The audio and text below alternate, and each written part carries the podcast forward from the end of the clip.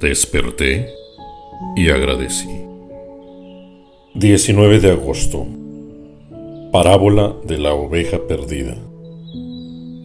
Se acercaban a Jesús todos los publicanos y pecadores para oírle, y los fariseos y los escribas murmuraban diciendo, Este a los pecadores recibe y con ellos come.